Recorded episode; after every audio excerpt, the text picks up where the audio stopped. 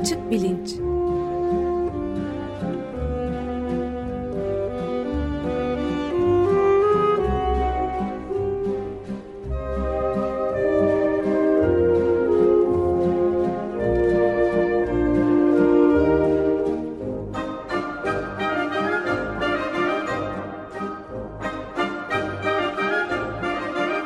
Güven Güzeldere ile bilim ve felsefe sohbetleri.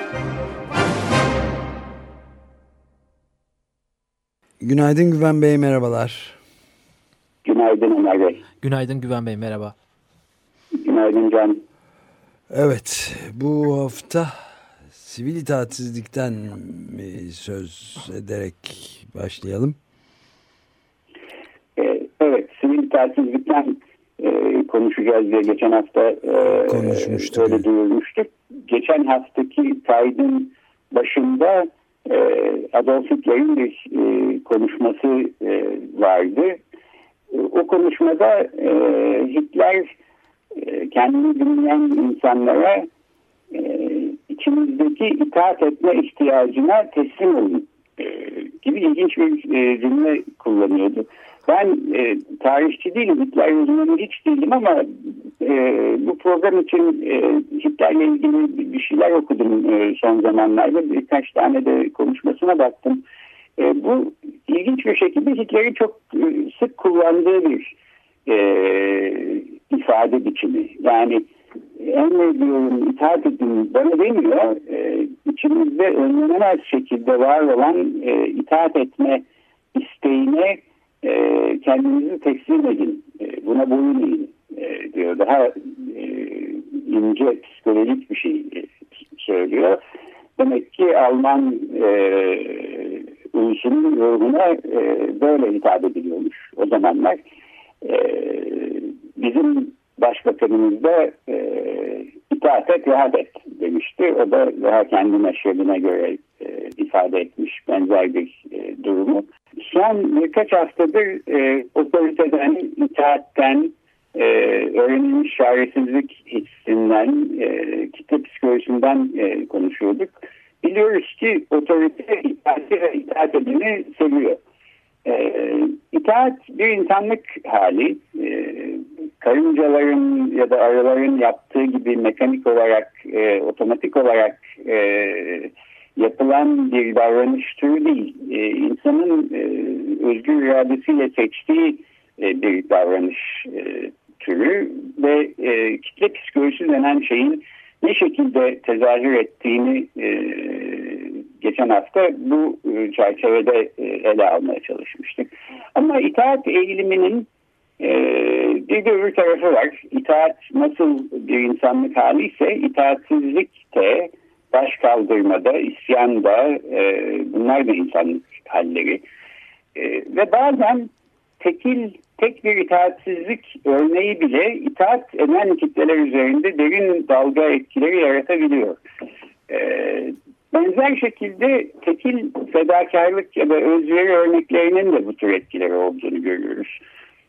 Ben e, şimdi bu programda e, uzun boylu buna değinmeyeceğim ama e, kitle psikolojisini yaratan e, eğilimlerin de e, sivil itaatsizliğin kitleler üstünde derin etkileri olmasının da aslında paradoksal bir şekilde aynı kaynaktan beslendiğini, e, bu kaynağı iyi tanımamız ve e, iyi kullanmamız gerektiğini düşünüyorum. E, bu, önümüzdeki e, bir iki haftanın konusu olarak e, şimdilik burada bırakayım. Çünkü e, her ne kadar e, geçen hafta sivil itaatsizlikten hem bir felsefi e, düşünce olarak e, belki Amerikalı düşünür Henry David Thoreau'nun e, yazdıklarına kadar giderek e, hem de bir eylem biçimi olarak sivil itaatsizlikten bahsedeceğiz demiştik ama e, daha önemli bir gelişme oldu. Geçen hafta sonu itibariyle yeni anayasa teklifi e, Türkiye Büyük Millet Meclisi'nden geçti. E, dolayısıyla önümüzdeki 3 ay boyunca e, bir referandum e, tartışmasına şahit olacağız. Arkasından da gidip oyumuzu vereceğiz. Evet ya da hayır diyeceğiz. E, ben bu üç ayın çok kritik olduğunu düşünüyorum. Çünkü üç ayın sonunda oylanacak olan e, anayasa değişikliğinin e, çok önemli e, sonuçları e, olacak bir e, değişiklik olduğu kanaatindeyim. E, açık bilişte felsefe ve bilim konularını konuşmaya çalışıyoruz. Bir siyaset programı değil. Tahmin ederim ki siz e, önümüzdeki haftalarda e, referandum konusunda konuşmaya devam edeceksiniz. E, ama ben bu vesileyle en azından e, kendi fikrimi bildirmek. Yeni önerilen anayasayı dikkatlice okudum. E, benim oyum hayır.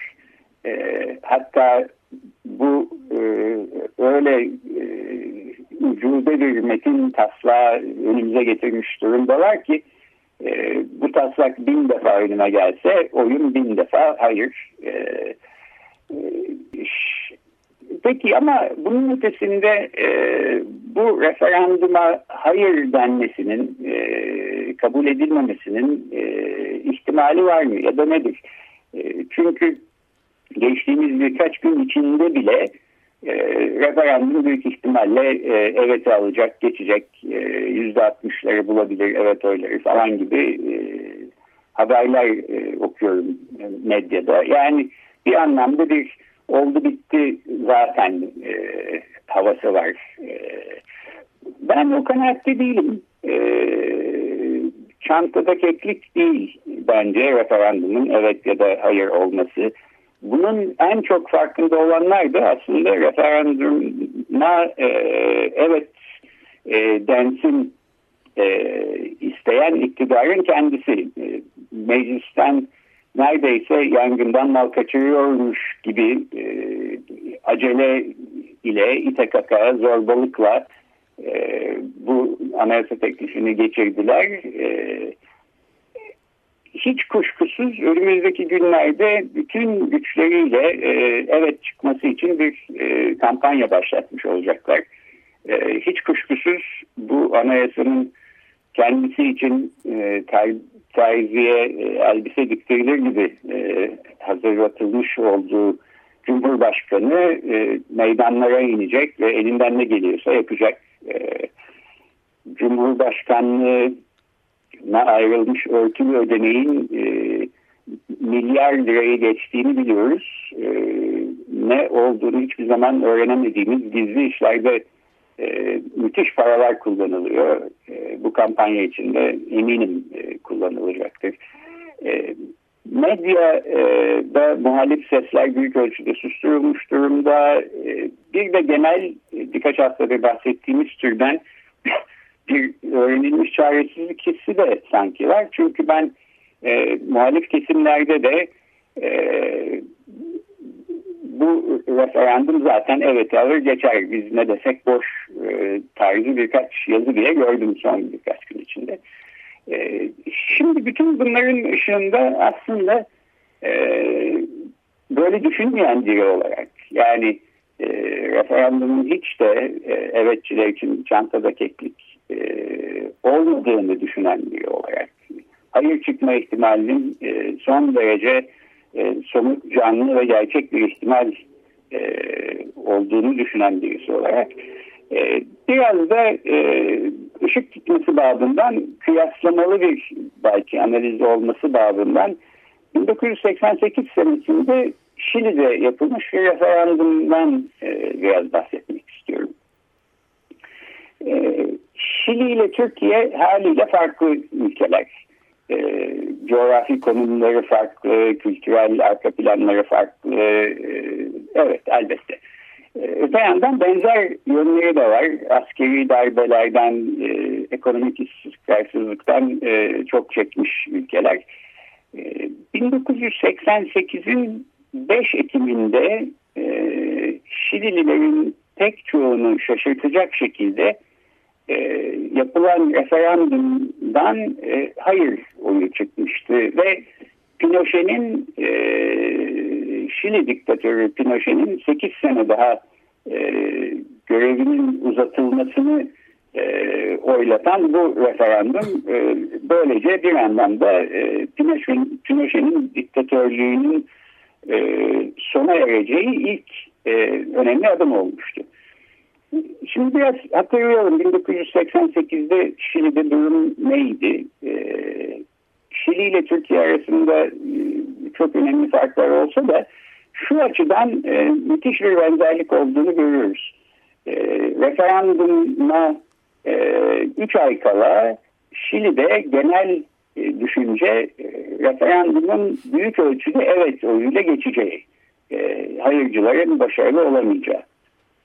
E, hatta küçük bir anekdotla ben e, burada ekleme yapayım. E, oturduğum e, Massachusetts eyaletinin bir e, amatör futbol ligi var. E, bahsetmiştim. Ben de o ligde oynuyorum. Benim oynadığım takımdaki takım arkadaşlarımdan birisi Şilili. Ben yaşlarda bir e, Şilili adam ve Pinochet hayranı birisi. E, bu konuyu konuştuğum zaman e, dedi ki bana evet ben e, o tarihte 1988'de Şili'deydim. E, Pinochet e, güçlü bir lider olarak ülkeye istikrar getirmişti. Ekonomimiz iyi gidiyordu. E, 8 sene daha kalsın istiyordum. E, solculara da zaten sinir oluyordum. E, referandumdan kesin e, evet oyu çıkacak diye e, düşünüyorduk. Fakat sonra bir kampanyaya başladı hayırcılar ve e, beş benzemez insanları bir araya getirdiler. Bir şekilde insanlarda e, acayip bir e, ümit doğdu ve e, sanki Pinochet sonrası şimdi de her şey çok iyi olacakmış, günlük gülistanlık olacakmış gibi bir hayale kapıldılar. Biz bu hayali geri çeviremedik ne yaptıysak ve referandumdan e, sonuçta hayır e, çıktı. Pinochet'in de böylece sonu oldu. Diye böyle pek üzülerek falan e, anlattı bana bu şekilde.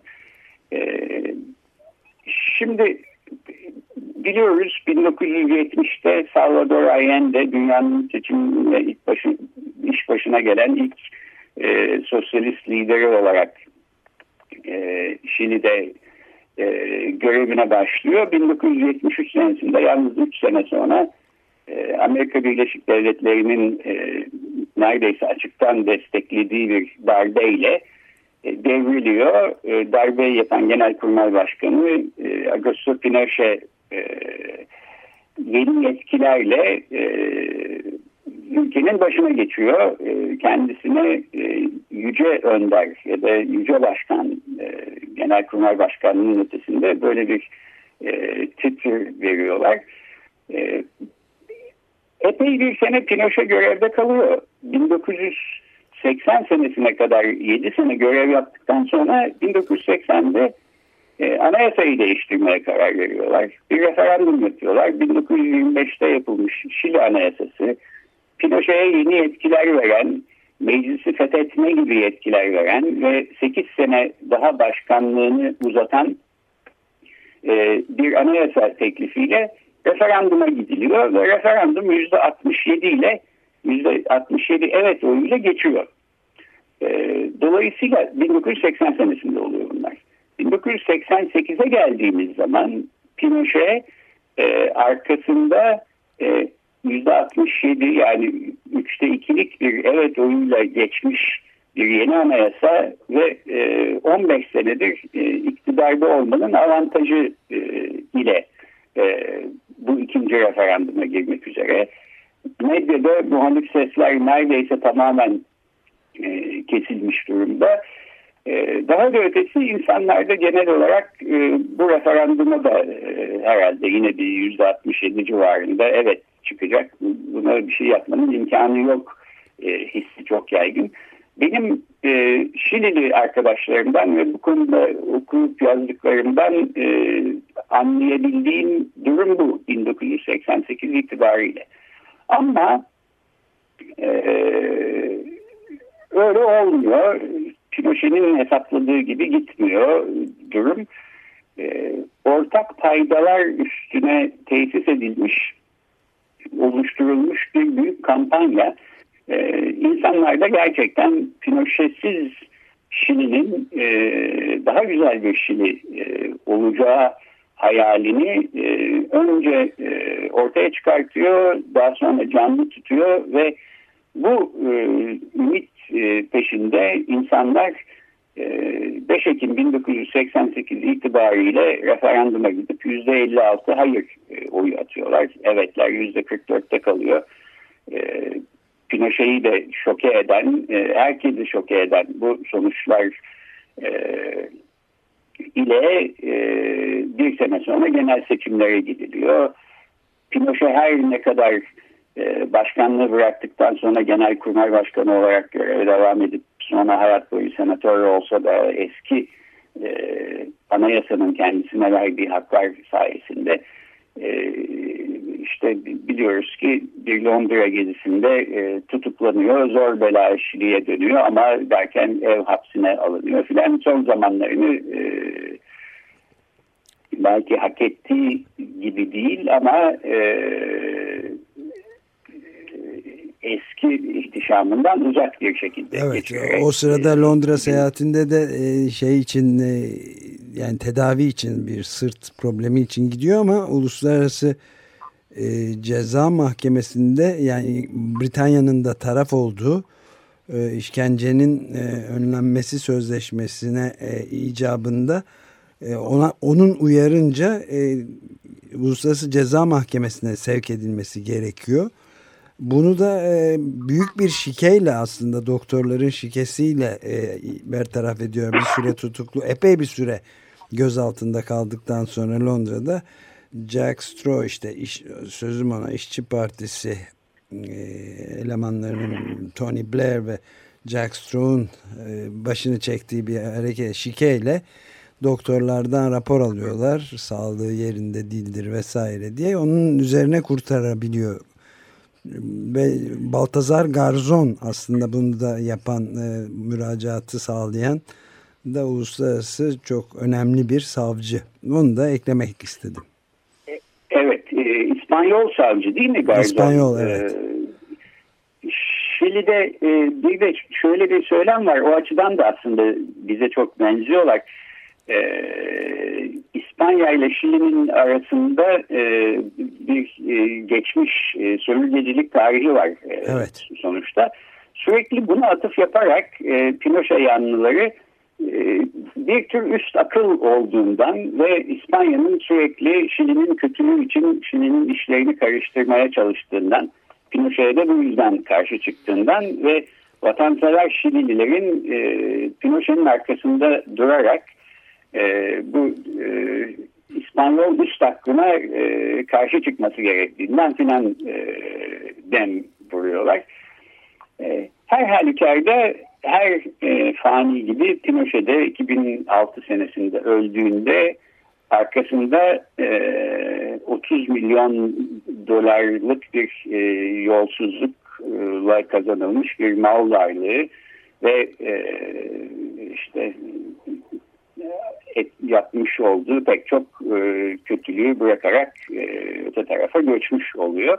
E, son zamanlarda bir de şey de ortaya çıktı pardon bir de küçük ilave daha yapayım. Amerika Washington'da yani başkent Washington DC'de e, bir e, general e, şeye destek veren Allende'ye destek veren ve Pinochet darbesine karşı çıkan bir generalin yardımcısıyla birlikte suikast sonucu katledilmesi Washington'da Amerika'nın Birleşik Devletleri'nin evet. başkentinde onunla da direkt bağlantılı olduğu geçen yıl yanılmıyorsam Pinochet'in e, haberdar ve hatta emrinin bulunduğu da geçen yıl ortaya çıktı. Kanıtlandı. Ee, evet ve ortaya çıkmayan kim bilir daha neler var. Çünkü Şili'de Pinochet döneminde 3000'e aşkın insan e, öldürülmüş ya da kaybolmuş. E, Şili çok acılar çekmiş bir ülke. Bunu unutmamamız lazım. Yani bu 1973 darbesiyle Pinochet'in başa gelmesi ile e, mesela Şili'nin en sevilen e, müzisyenlerinden Victor Hara e, gözaltına alındıktan sonra elleri kırılarak işkenceyle e, öldürülüyor. Arkasından Nobel ödüllü e, büyük şairleri Pablo Neruda e, bazı e, açıklamalara göre zehirlenerek e, kısa bir süre sonra ölüyor ya da o da o da yakınlarda doğrulandı evet kanıtlandı Pablo Neruda'nın da bu söylenti düzeyindeydi ama öyle oldu evet. şimdi. Yani şunun altını çizmeye çalışıyorum. 1988 senesinde Şilililer e, referanduma giderken e, Pinochet'in arkasında e, ciddi bir e, halk desteği var. E, daha önceki referandumda 1980'de henüz 8 sene öncesinde e, %67 oranında evet demiş bir halk desteği var. Ve muhalif kesimlerde de çok ciddi bir e, ezilmişlik, sesi kısılmışlık durumu var. Buna rağmen bütün bunların küllerinden e, bir kampanya yaratmayı e, ve bu kampanyanın sonunda e, hayır e, cevabını çıkartmayı e, beceriyorlar, başarıyorlar. E, dinleyenler arasında e, filmini de görmüş olanlar olabilir. 2012 senesinde e, Şilili ki darbe sırasında henüz doğmamış olan genç bir yönetmen Pablo Larraín e, No isimli, Hayır isimli bir e, film çekti. Başrolünde Garcia Bernal e, oynuyor. E, uluslararası film e, kategorisinde de, e, de e, Oscar'a aday gösterilmiş. E, bu referandum hikayesini pek çok yerden e, dinlemek, öğrenmek, okumak mümkün. Fakat bu filmde de e, görmek mümkün. Bundan da biraz bahsediyorum çünkü e, işte yaklaşık 3 ay sonra filan bir açık bilinç programında e, bir salı sabahı e, pazar günü yapılmış ve sonuçları açıklanmış bir referandumun arkasından e, konuşuyor olacağız. E, çok tarihi günler e, Türkiye için. O üç ay sonra e, referandumun geçmiş ya da geçmemiş olması bizim aslında ne yapacağımıza bağlı. Bu referandumun önemli olduğunu düşünen herkesin bir şekilde referanduma hayır denmesini istiyorsa bu konuda bir katkıda bulunması ihtimali, imkanı olduğunu düşünüyorum. E, kararsız tek bir kişinin e, fikrini hayıra e, çevirmek de olabilir bu.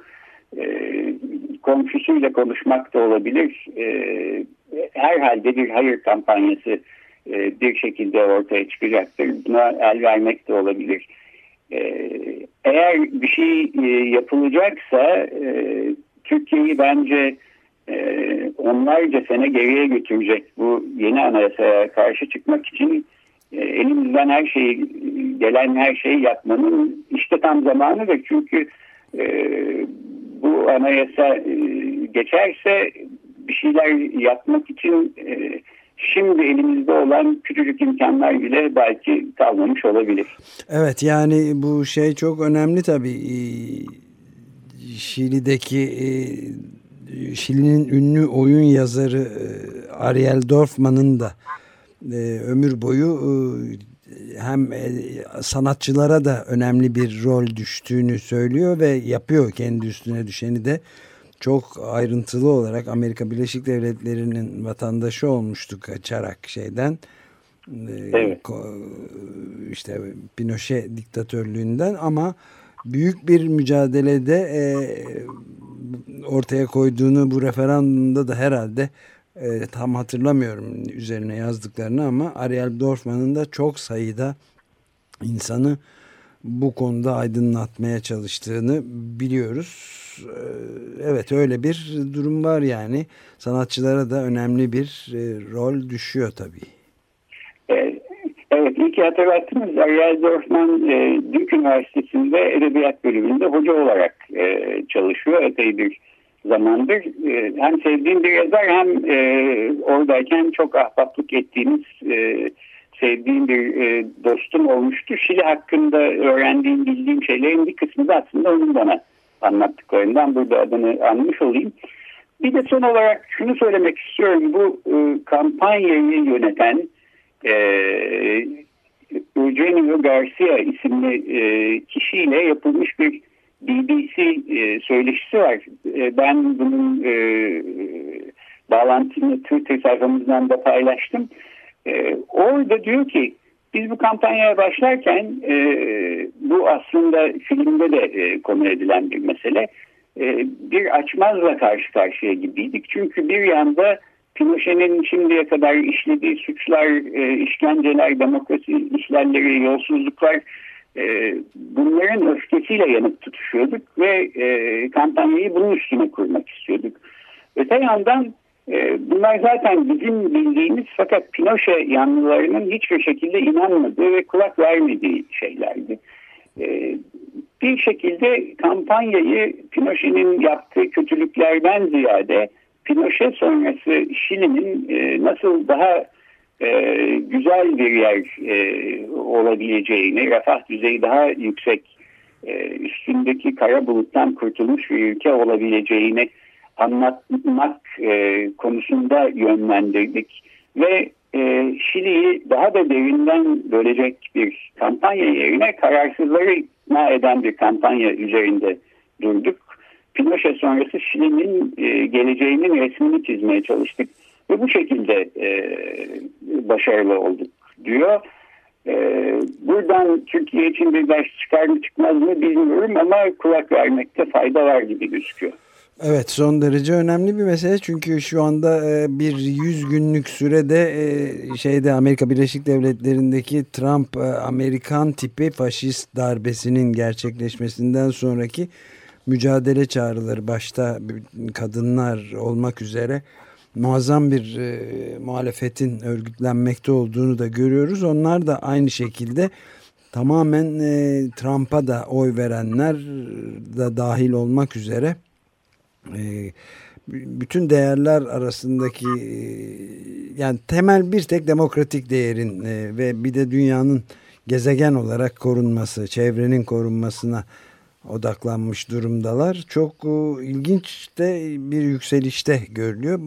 E, burada da e, benzeri bir şey olabilir. Yani transactional diyorlar galiba ona ya da intersectional. Yani gruplar bütün şeyler arası her türden farklı yerde düşünceye ve eyleme sahip olan, eylem planına sahip olan gruplar arasında bir birleşme e, şeyi baş göstermiş durumda Amerika'da da. Böyle 100 gün boyunca da devam ettireceğiz diyorlar en az. İlginç bir şey. Yani. Evet yani Amerika Birleşik Devletleri'nde de Türkiye'de de çok kritik bir e, yaklaşık 3 aylık e, dönem e, hepimiz için e, hayırlı olsun e, demek istiyorum. E, bir de programı kapatırken e, müfredatla ilgili çok kısa bir şey söylemek istiyordum. Biliyorsunuz bir yeni müfredat e, önerisi var. Burada e, çeşitli değişiklikler öneriliyor. Örneğin lise son sınıf biyoloji müfredatından evrim ünitesi kaldırılmış. E, bazı dinleyicilerimizden de felsefe müfredatı ile ilgili de bir program yapabilir misiniz diye bir mesaj gelmiş. Felsefe müfredatını da buldum bakmaya çalışıyorum e, evrim e, konusuyla e, olan e, itiş kakışı biliyoruz. E, ta birkaç sene önceden TÜBİTAK yayınlarının evrimle ilgili kitapları e, basmaktan, satmaktan vazgeçmiş olmasını e, konu etmiştik. Biz açık bilinçte şimdiye kadar yaklaşık 30 evrimle ilgili program yapmışız. E, bunların e, yaklaşık yarısı evrim kuramının temel ilkelerini, e, ana kavramlarını yanlış e, olarak bilinen, doğru sanılan yanlışlarını, temel sorularını ele alıyor. Diğer yarısı da evrimci bir bakış açısıyla biyolojide, psikolojide, nörobilimde, yapay zekada yap yapılmış çalışmalardan bahsediyor. Bunların hepsini bir e, tek bir sayfada bir arşiv e, olarak topladık. E, editör arkadaşımız Demet Akman'a teşekkür ediyorum. Açıkradyo.com.tr adresine gidilirse Açık Bilinç programının linkinden e, bütün bu 30 programın 30'unun da özetine ve ses kaydına bir seferde ulaşmak mümkün. Bunu evet. da e, duyurmuş olayım. Peki çok teşekkür ederiz Güven Bey. Çok teşekkürler Güven görüşmek Bey. Görüşmek üzere. Haftaya görüşmek üzere. Hoşçakalın.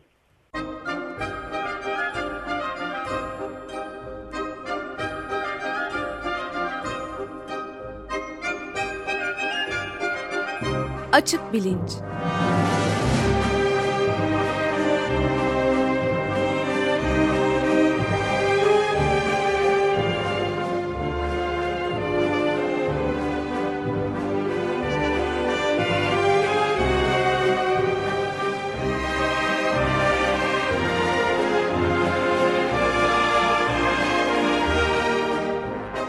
Güven Güzeldere ile bilim ve felsefe sohbetleri.